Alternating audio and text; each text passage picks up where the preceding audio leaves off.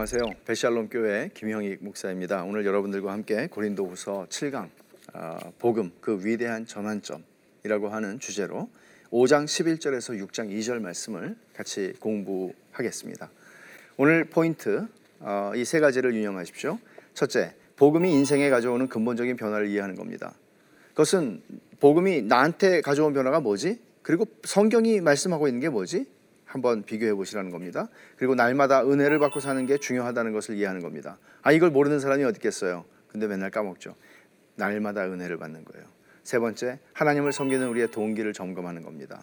하나님 섬기는 거 좋아요. 겉모습은 다 하나님 섬긴다고 그래요. 그렇지만 동기가 중요합니다. 그것을 우리는 오늘 본문을 통해 공부할 겁니다. 그리스도인의 인생에 기승전결, 기승전결은 뭐 소설을 쓰든지 무슨 글에 기승전결이 있잖아요. 이런 게 있어야 재밌죠. 영화도 그렇고 근데 우리 인생에도 기승전결이 있다면 우리의 저는 그리스도인에게 있어서 저는 뭐냐? 이게 뭔가 확 바뀌는 전환점이죠. 이거를 한번 살펴보는 겁니다. 복음이 없이 설명할 수 없죠. 그것은 복음으로밖에는 설명되지 않는 거죠. 바울이 그렇게 얘기합니다. 사역의 동기를 먼저 살펴봅니다.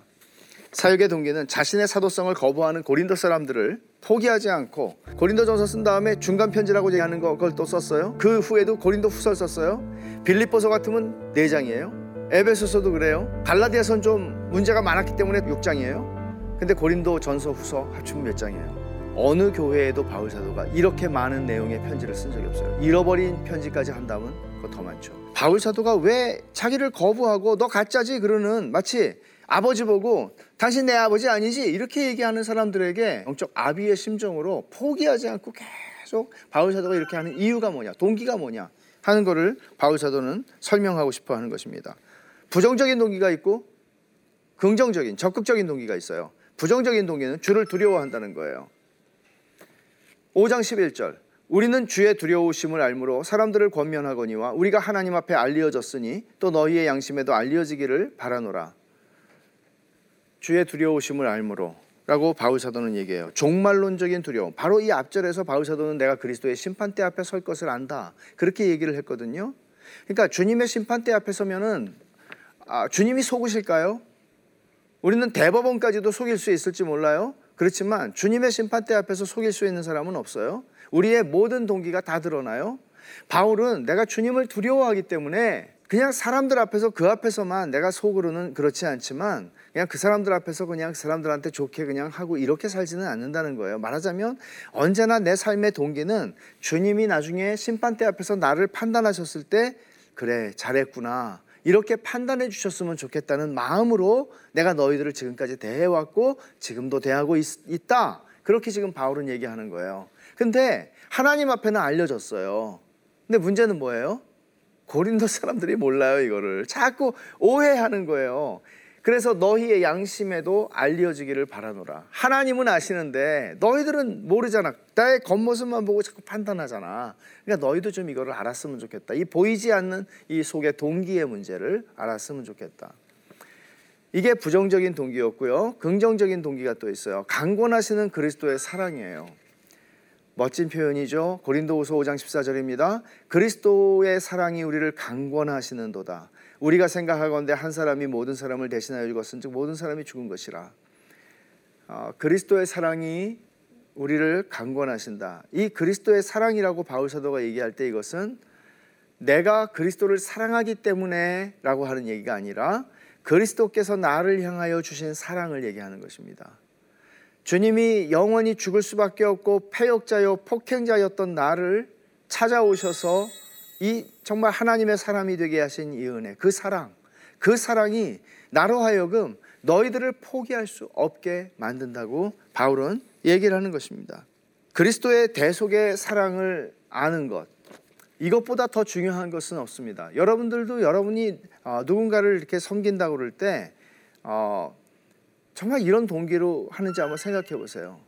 때때로 우리는 사람을 사람이 좀 까칠하고 그러면 그 사람에게 좀 맞춰줘야 된다고 생각하고 이게 그 사람에게 도움이 되지 않지만 사실은 이렇게 좀 속이기도 하고 그럴 수 있어요. 또 어떤 경우에는 정말 그리스도의 사랑이 나를 강권하시는 도다가 아니라 그냥 내 열심으로 할 수도 있잖아요. 근데 이런 것들이 바울사도 그리스도를 만난 사람의 변화된 삶, 변화된 삶과 사역의 특징 이 두 가지 이 두 가지를 얘기를 하는 거예요. 여러분들도 그러십니까? 그러니까 중요한 건 이거예요. 은혜를 잃어버리면 이걸 못해요. 그러니까 은혜가 없이 목회를 하는 목사처럼 세상에 제일 불쌍한 사람은 없는 거예요. 억지로 해야 되니까. 억지로 하는 게 그게 할 일이 있고 못할 일이 있지 어떻게 사랑을 억지로 해요. 찬송가 453장에 보면 예수도 알기 원하냐는 찬송에 그 후렴이 이렇게 돼요. 내 평생의 소원, 내 평생의 소원, 대속해 주신 사랑을 간절히 알기 원하네.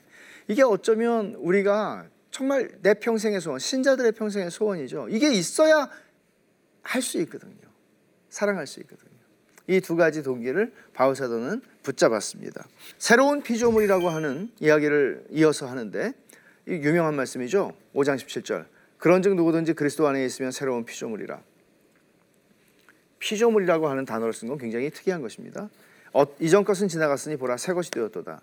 그러니까 새로운 피조물이다. 이건 우리로 하여금 창세기 1장을 생각하게 하는 말씀이에요. 하나님이 천지를 창조하신 이야기죠. 근데 하나님이 천지를 창조하셨는데 바울 바울에게 있어서는 마치 자기를 창조하신 것 같은 일이 일어났다는 거예요. 주님을 만나고 내가 중생했을 때. 그게 모든 그리스도인들 어떻게 그리스도 안에 있어요? 성령께서 우리를 거듭나게 하실 때 그리스도 안으로 들어오게 되는 것이에요. 그러면 우리의 모든 죄가 사함을 받고 우리가 하나님의 사랑밖에는 받을 것이 없는 하나님의 자녀가 되는 것이죠. 근데 이것은 새로운 피조물, 새로운 창조래요. 새로운 창조. 어떤 의미에서 이런 얘기를 하는 거예요? 천지 창조는 무에서 유, 없는 데서 있게 하시는 창조였다면 이 새로운 피조물이 되게 하는 새로운 창조는 구원의 역사는 뭔가 하면 악에서 선을 만들어내시는 거예요. 선이라고는 끄집어낼 수 없는 악한 것 투성이 속에서 죄악 투성이 속에서 선을 끄집어내시는 하나님의 역사예요. 그렇기 때문에 이것은 오히려 처음 창조보다도 더 놀랍다. 구원, 새 창조는 처음 창조보다 더 놀랍다. 그런 이야기들을 종종 하는 것입니다. 새로운 피조물의 특징이 있어요.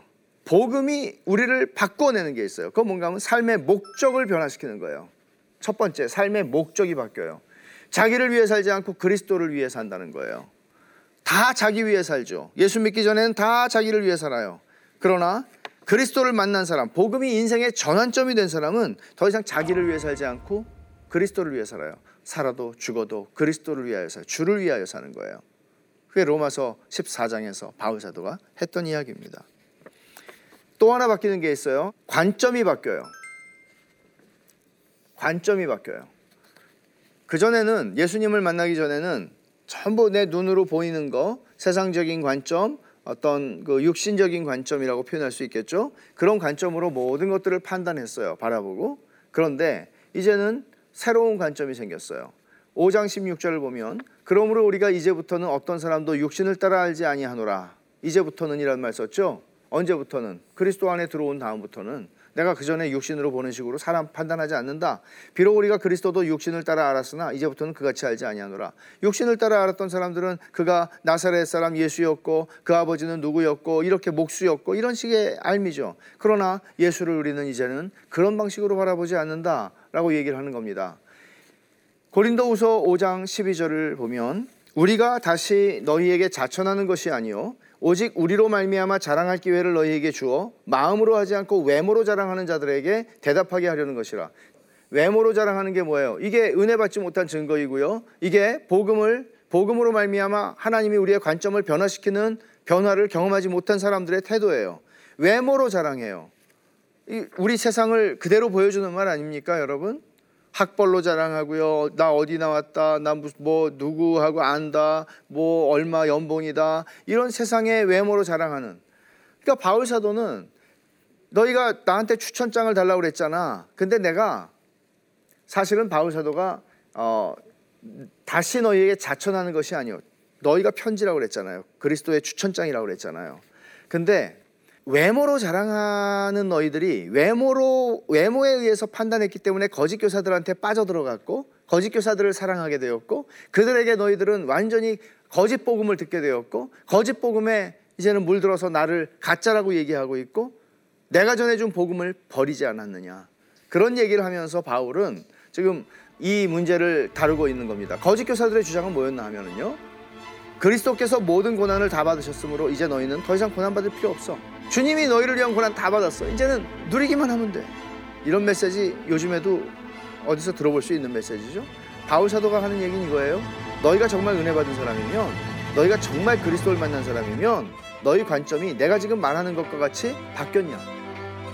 니네 진짜 복음을 들었고 너네 진짜 그리스도를 만났어? 그러면 너네 바뀌었니? 관점이 바뀌었니? 그 얘기를 묻는 겁니다. 세상적인 관점과 영적인 관점의 비교를 잠깐 보면 세상적인 관점은 경력, 직업, 신분, 소유, 성취 등으로 사람을 판단하고 이런 요소들로 결국 자기 의의를 쌓는 것이죠. 그런데 바울 사도는 복음은 이제부터는 그렇게 하지 않게 만든다는 거예요. 그러면 영적인 관점은 뭐예요? 하나님의 관점이 절대 기준이라는 거예요. 그러니까 하나님 어떻게 보시죠? 사무엘과 다윗의 첫 만남 여러분 기억하시죠? 사무엘상 16장 7절을 한번 보죠. 여호와께서 사무엘에게 이르시되 그의 용모와 키를 보지 말라. 이게 뭐예요? 외모로 보는 거예요. 세상적인 육체적인 육신적인 관점이에요. 내가 이미 그를 버렸노라. 내가 보는 것은 사람과 같지 아니하니 사람은 외모를 보거니와 나 여호와는 중심을 보느니라. 내가 이미 그를 버렸노라. 사울은 사람들의 이스라엘 사람들이 원했던 왕의 이상적 형태였어요. 이상적인 인물이었어요. 키도 컸고 멋있었어요. 그런데 하나님은 중심을 보신다고 얘기하시죠. 그러면 사무엘에게 하나님이 요구하시는 게 뭐예요? 네가 나를 안다면 너의 관점을 바꾸라는 거예요. 바울 사도는 이거를 복음이 우리 안에서 일으키는 변화라고 설명하는 것입니다.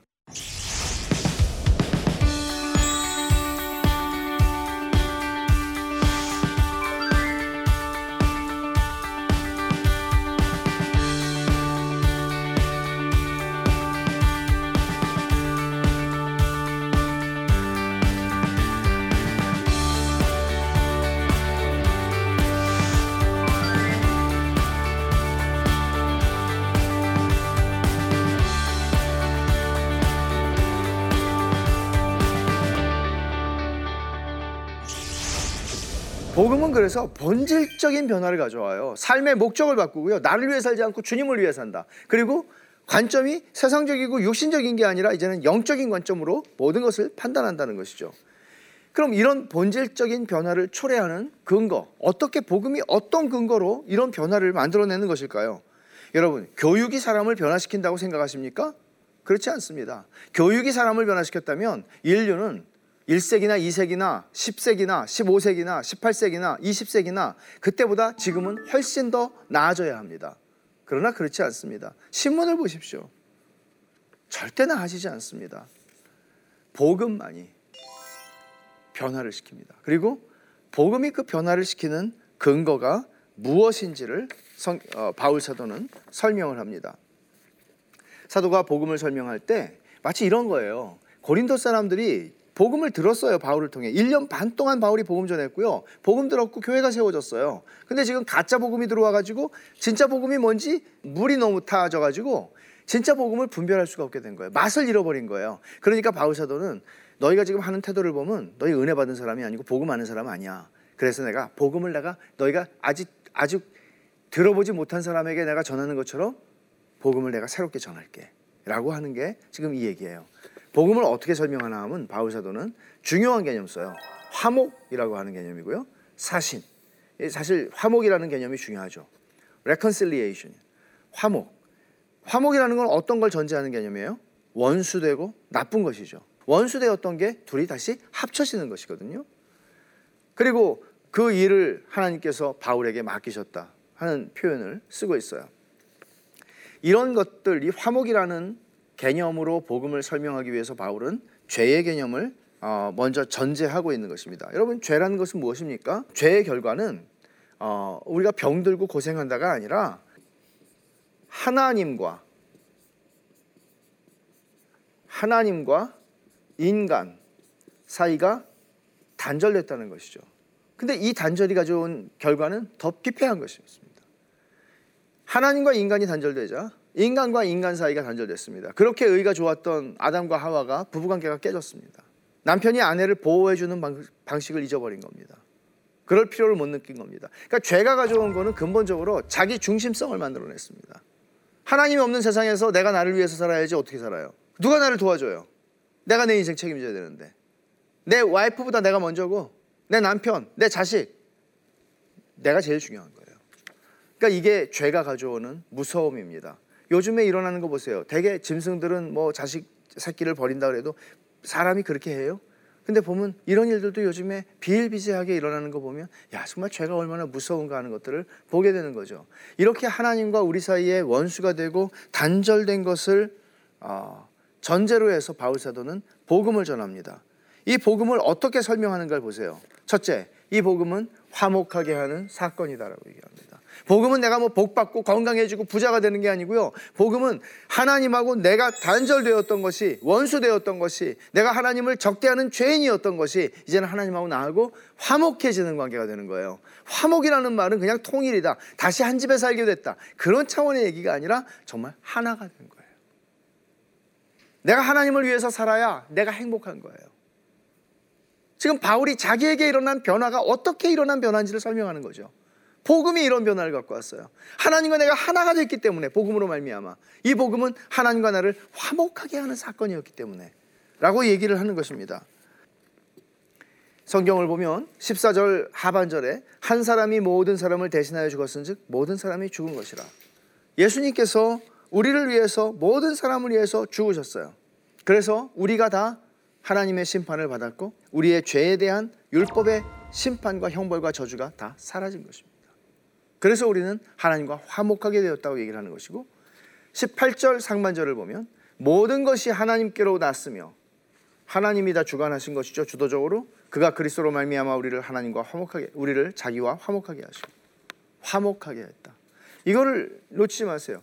여러분, 예수님을 믿는 사람들은 하나님과 화목해짐으로써 하나님과 내가 하나가 됨으로써 하나님의 뜻이 내 뜻이 되고 하나님의 소원이 내 소원이 되고 하나님의 뜻이 내 뜻이 되고 이렇게 함으로써 우리는 하나님과 화목된 그리스도의 죽으심의 효력을 경험하는 겁니다. 복음의 능력을 경험하는 겁니다. 그런 복음의 능력을 내가 경험하고 사는 내 삶의 실존이 없으면 복음이 만들어내는 변화는 없습니다. 우리의 삶의 목적도 바꿔내지 못하고요. 우리의 관점도 바꿔내지 못해요. 예수님을 믿는다고 하면서 여전히 우리는 세상의 관점을 가지고 살고요. 예수님을 믿는다고 하면서 우리는 여전히 자기를 위해서 사는 거예요. 자기를 위해 돈 벌고요. 자기를 위해 쓰고요. 조금 더 나가면 자기 가족을 위해서 쓰고요. 다예요. 예수님을 믿는다고 하는데 그런 일이 일어나요. 그럼 둘 중에 하나는 아닌 거죠. 모순이에요. 왜냐하면 복음은 하나님과 나를 화목하게 했기 때문에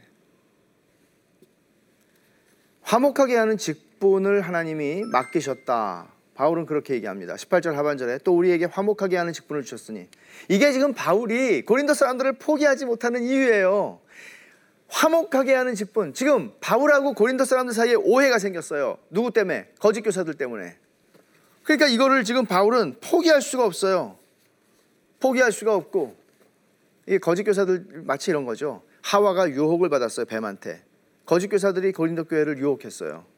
그래서 하와가 죄를 짓고 하나님에게서 떠났어요. 고린도 사람들이 바울을 떠났어요. 근데 바울은 포기할 수가 없어요. 하나님이 나한테 화목하게 하는 직분. 이 복음을 너희에게 전해 주어서 이 복음으로 너희들을 너희가 나를 거부하면 내가 전한 복음도 거부하는 것이고 내가 전한 복음을 거부하면 나의 사도성을 의심하면 나를 사도로 세우신 하나님도 거부하는 것이니까 이 관계를 화목하게 하기 위해서 하나님이 나를 세우셨다고 바울은 자신의 직분을 이해하고 있는 것이죠. 이것만이 아니에요. 화목하게 하는 말씀도 주셨어요. 내가 가서 그냥 그 감언이설로 사람들을 그저 어떻게 해서든지 설득해서 그거 아니에요. 하나님이 화목하게 하는 말씀을 주셨어요. 고린도후서 5장 19절 곧 하나님께서 그리스도 안에 계시사 세상을 자기와 화목하게 하시며 그들의 죄를 그들에게 돌리지 아니하시고 화목하게 하는 말씀을 화목하게 하는 말씀을 우리에게 부탁하셨다. 뭐예요? 복음이에요. 다른 게 없어요.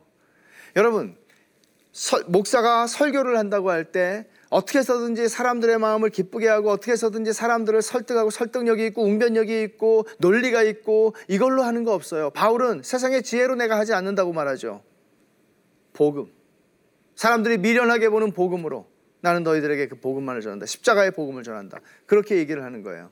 이게 바로 바울이 이해하고 있는 복음이에요. 화목하게 하는 말씀이에요. 이 말씀은 진정으로 하나님을 대적하고 있는 죄인들이 하나님께 돌아와서 회개하게 하고 하나님과 화목하게 하는 결과를 만들어내는 것 복음 밖에 없어요. 사람의 논리나 지혜가 지식이 아니에요. 철학이 아니에요. 그래서 바울은 그리스도의 사신이라고 하는 엠베서더 대사, 그리스도의 대사라고 하는 개념을 얘기하는 겁니다. 20절을 보면 그러므로 우리가 그리스도를 대신하여 사신이 되어 처음에는 포로라고 얘기했던 사람이 그리스도의 사신이라고 얘기해요. 그리스도를 위한 사신이라고 얘기해요. 하나님이 우리를 통하여 너희를 권면하시는 것 같이 그리스도를 대신하여 간청하노니 뭐뭐가 나와요? 하나님이 우리를 통하여 지금 내, 나를 통해서 하나님이 너희를 권면하고 계셔. 또 그리스도를 대신하여 간청하노니 주님 그리스도께서도 너희에게 지금 간청하고 계셔. 나를 통하여 너희는 뭐예요? 메시지. 이게 메시지예요. 뭐예요? 하나님과 화목하라. 이게 바울이 고린도 사람들에게 하고 싶었던 진정한 얘기예요. 복음은 우리에게 전해졌어요. 그러면 주님께서는 회개하고 주 예수를 믿으라 하는 게 복음이에요. 근데 바울이 지금 어떻게 표현해요? 같은 말이에요. 너희는 하나님과 화목하라. 왜 이렇게 얘기하죠? 이 사람들 믿었던 사람들이거든요. 회개해야 된단 말이에요. 돌아서야 된단 말이에요. 하나님과 화목하라. 그래서 이 화목의 기원은 하나님 자신이세요. 보세요. 모든 것이 하나님께로부터 났다 그러죠? 이거 뭐 여기서만 쓰는 표현 아니에요? 이거는 우리가 내가 하나님하고 화목해야 되겠다고 생각한다고 되는 게 아니고 하나님이 우리에게 먼저 주도권을 가지고 찾아오셔야 되는 거예요. 화목의 기원은 하나님이에요. 또 화목의 수단 그리스도예요. 그가 그리스도로 말미암아 우리를 자기와 화목하게 하시고 18절 5장 18절 그리스도로 말미암아 우리를 자기와 화목하게 하시고 이거는 그냥 되는 게 아니라 그리스도로 말미암아 십자가를 통해서 우리에게 주어지는 거예요. 십자가 없는 복음은 복음이 아니에요. 그리스도 없는 복음은 복음이 아니에요. 그래서 바울 사도는 이런 근거에서 그들을 고린도 사람들을 초대하는 겁니다. 복음의 선언과 초청이 있는 것이죠. 아까 우리가 조금 아까 본 말씀처럼 너희는 하나님과 화목하라 하는 것입니다. 자신을 그리스도인이라고 생각하고 있는 고린도 사람들에게 다시 복음을 전하고 있어요. 너희 지금 나를 배척하고 나를 사도로 세우고 부르신 하나님을 배척하고 있잖아. 그러면 너희 하나님하고 화목해야 돼. 복음을 너희에게 다시 전해야 돼. 그리고 하나님과 화목하기 위해서 할 수 있는 게 뭐죠? 우리가 할 수 있는 건 없어요. 이 초청 앞에 응하는 거예요. 그리스도를 다시 그리스도께 나아가는 거예요. 그래서 바울 사도는 이렇게 무책임하게 말하고 끝내지를 않아요. 뭐라고 얘기를 하나 하면 은혜를 헛되이 받지 말라고 얘기해요. 6장 1절인데 우리가 하나님과 함께 일하는 자로서 너희를 권하노니 하나님의 은혜를 헛되이 받지 말라. 이게 무슨 말일까요? 하나님의 은혜를 받았다고요, 이 사람들이. 근데 받았는데 받은 사람들은 복음이 삶의 목적도 바꾸고 관점도 바꾸는 걸 경험해야 된단 말이에요. 근데 이 사람들 하는 거 보면 복음의 능력이 안 나타나잖아요. 그러니까 바울 사도가 하나님의 은혜를 너희 헛되이 받은 거 아니야? 맨날 은혜 받았다고 그러는데 변하질 않아요. 그럼 뭐예요? 은혜 안 받은 거죠. 헛되이 받은 거죠. 그런 얘기를 바울 사도는 여기서 어, 하면서 고린도 교인들이 하나님의 은혜를 받았다면 그리고 정말 하나님의 은혜를 받기를 원한다면 진짜 복음으로 나오라는 거예요. 새로운 피조물이라고 5장 17절에 바울 사도가 말했는데 새로운 피조물의 증거는 영적으로 내가 이런 걸 봤다, 뭐 들었다, 뭐 병이 났다 이런 게 아니고 그것일 수 있어요. 그러나 정말 중요한 건 뭔가 하면 새로운 피조물인가 아닌가 영적 변화예요. 그리스도를 닮아가는 거예요. 거룩한 변화가 성령으로 말미암아 내 안에 일어나는 거예요. 하나님의 말씀을 통해 하나님의 영광을 보는 거예요. 하나님의 말씀을 사랑하는 거예요. 이런 게 일어나지 않으면 이 변화가 일어나지 않으면 관점이 변하고 목적이 변하지 않으면 여러분이 어떻게 새로운 피조물이라고 할 수 있어요? 이것이 아무리 미미할지라도 한꺼번에 확 오늘 예수 믿었더니 다 됐다 그런 거 없어요. 우리의 평생의 시간을 통해서 하나님이 겨자씨만한 것을 이루어 가시는 거예요. 근데 그게 있냐는 거죠. 중요한 거는 그 변화가 미미할지라도 있냐는 거죠. 이 변화 고린도후서 3장 18절에서 바울 사도가 말한 것 주의 영광을 보매 그와 같은 형상으로 변화하여 영광에서 영광에 이르니 이 변화를 예수를 믿는 사람들은 복음을 받은 사람들은 이 변화를 시작한 사람들이에요. 뭐라 그래요? 그걸 새로운 피조물, 새로운 창조물이라고 얘기를 하는 거예요. 오늘 말씀을 정리하면서 몇 가지 좀 적용점을 생각해 보겠습니다. 복음은 여러분에게 위대한 전환점 맞습니까? 여러분 인생의 기승전결, 여러분 인생의 전입니까? 전환점입니까? 그렇게 말할 수 있습니까? 아니야, 나는 결혼한 게 내가 이 사람 만난 게 내 인생의 전환점이었어. 그렇게 하지 마시고요. 진짜 복음을 아는 사람은 그리스도를 만난 것보다 더 큰 전환점은 없는 겁니다. 복음을 받은 것보다 더 큰 전환점은 없어요. 그래서 이 변화들이 일어나는 거예요. 동기가 변하고요. 주를 두려워함과 강권하시는 그리스도의 사랑으로 행하게 되고 목적이 변해요. 그리스도를 위해서 살게 돼요. 관점이 변해요. 세상적인 육신적인 관점으로 살지 않아요. 그리고 지금 이 순간에도 그리스도의 심판대 앞에 설 준비를 하고 사는 겁니다. 그 두려움을 가지고 하나님 앞에는 내가 숨겨질 게 없으니까 그런 당당함, 담대함을 가지고 살아가는 거예요. 주님의 재림은 언젠가 시점, 역사적 시점이 있겠죠. 그러나 바울은 그날이 오늘이라도 올 수 있다는 생각을 가지고 살았다는 것이죠. 이거는 신자들에게 대단히 중요한 것입니다. 오늘 7강을 마치고 다음 주에 이어서 우리는 8강으로 넘어가는데 거룩함을 이루어가는 교회 고린도후서 6장 3절부터 7장 1절을 다루게 됩니다. 이 주제는 이제 바울 사도가 이런 고린도 사람들이 하나님과 화목하라고 요구한 다음에 이제 진짜 너희 거룩한 교회가 돼야 돼. 결국 포커스는 뭔가 하면 교회를 이루는 거예요. 이건 우리 시대에 굉장히 중요한 도전이 아닐 수가 없습니다. 거룩한 교회가 되라. 다음 주에 계속해서 공부하겠습니다. 감사합니다.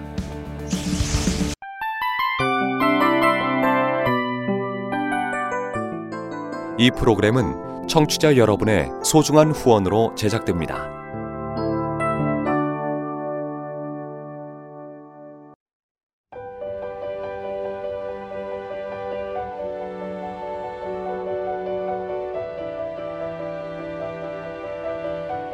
세상에는 수많은 교회들이 있지만 더 깊이 있는 말씀 강해를 찾기 위해 크기로만 교회를 선정하지 않습니다. 보다 좋은 영적 콘텐츠를 더 많이 나누기 위해 방송비를 받지 않습니다. 1년 365일 복음만 전하고 싶어서 우리는 광고를 하지 않습니다. 온누리의 복음을 땅끝까지 CGN TV와 함께 땅끝 선교사가 되주세요.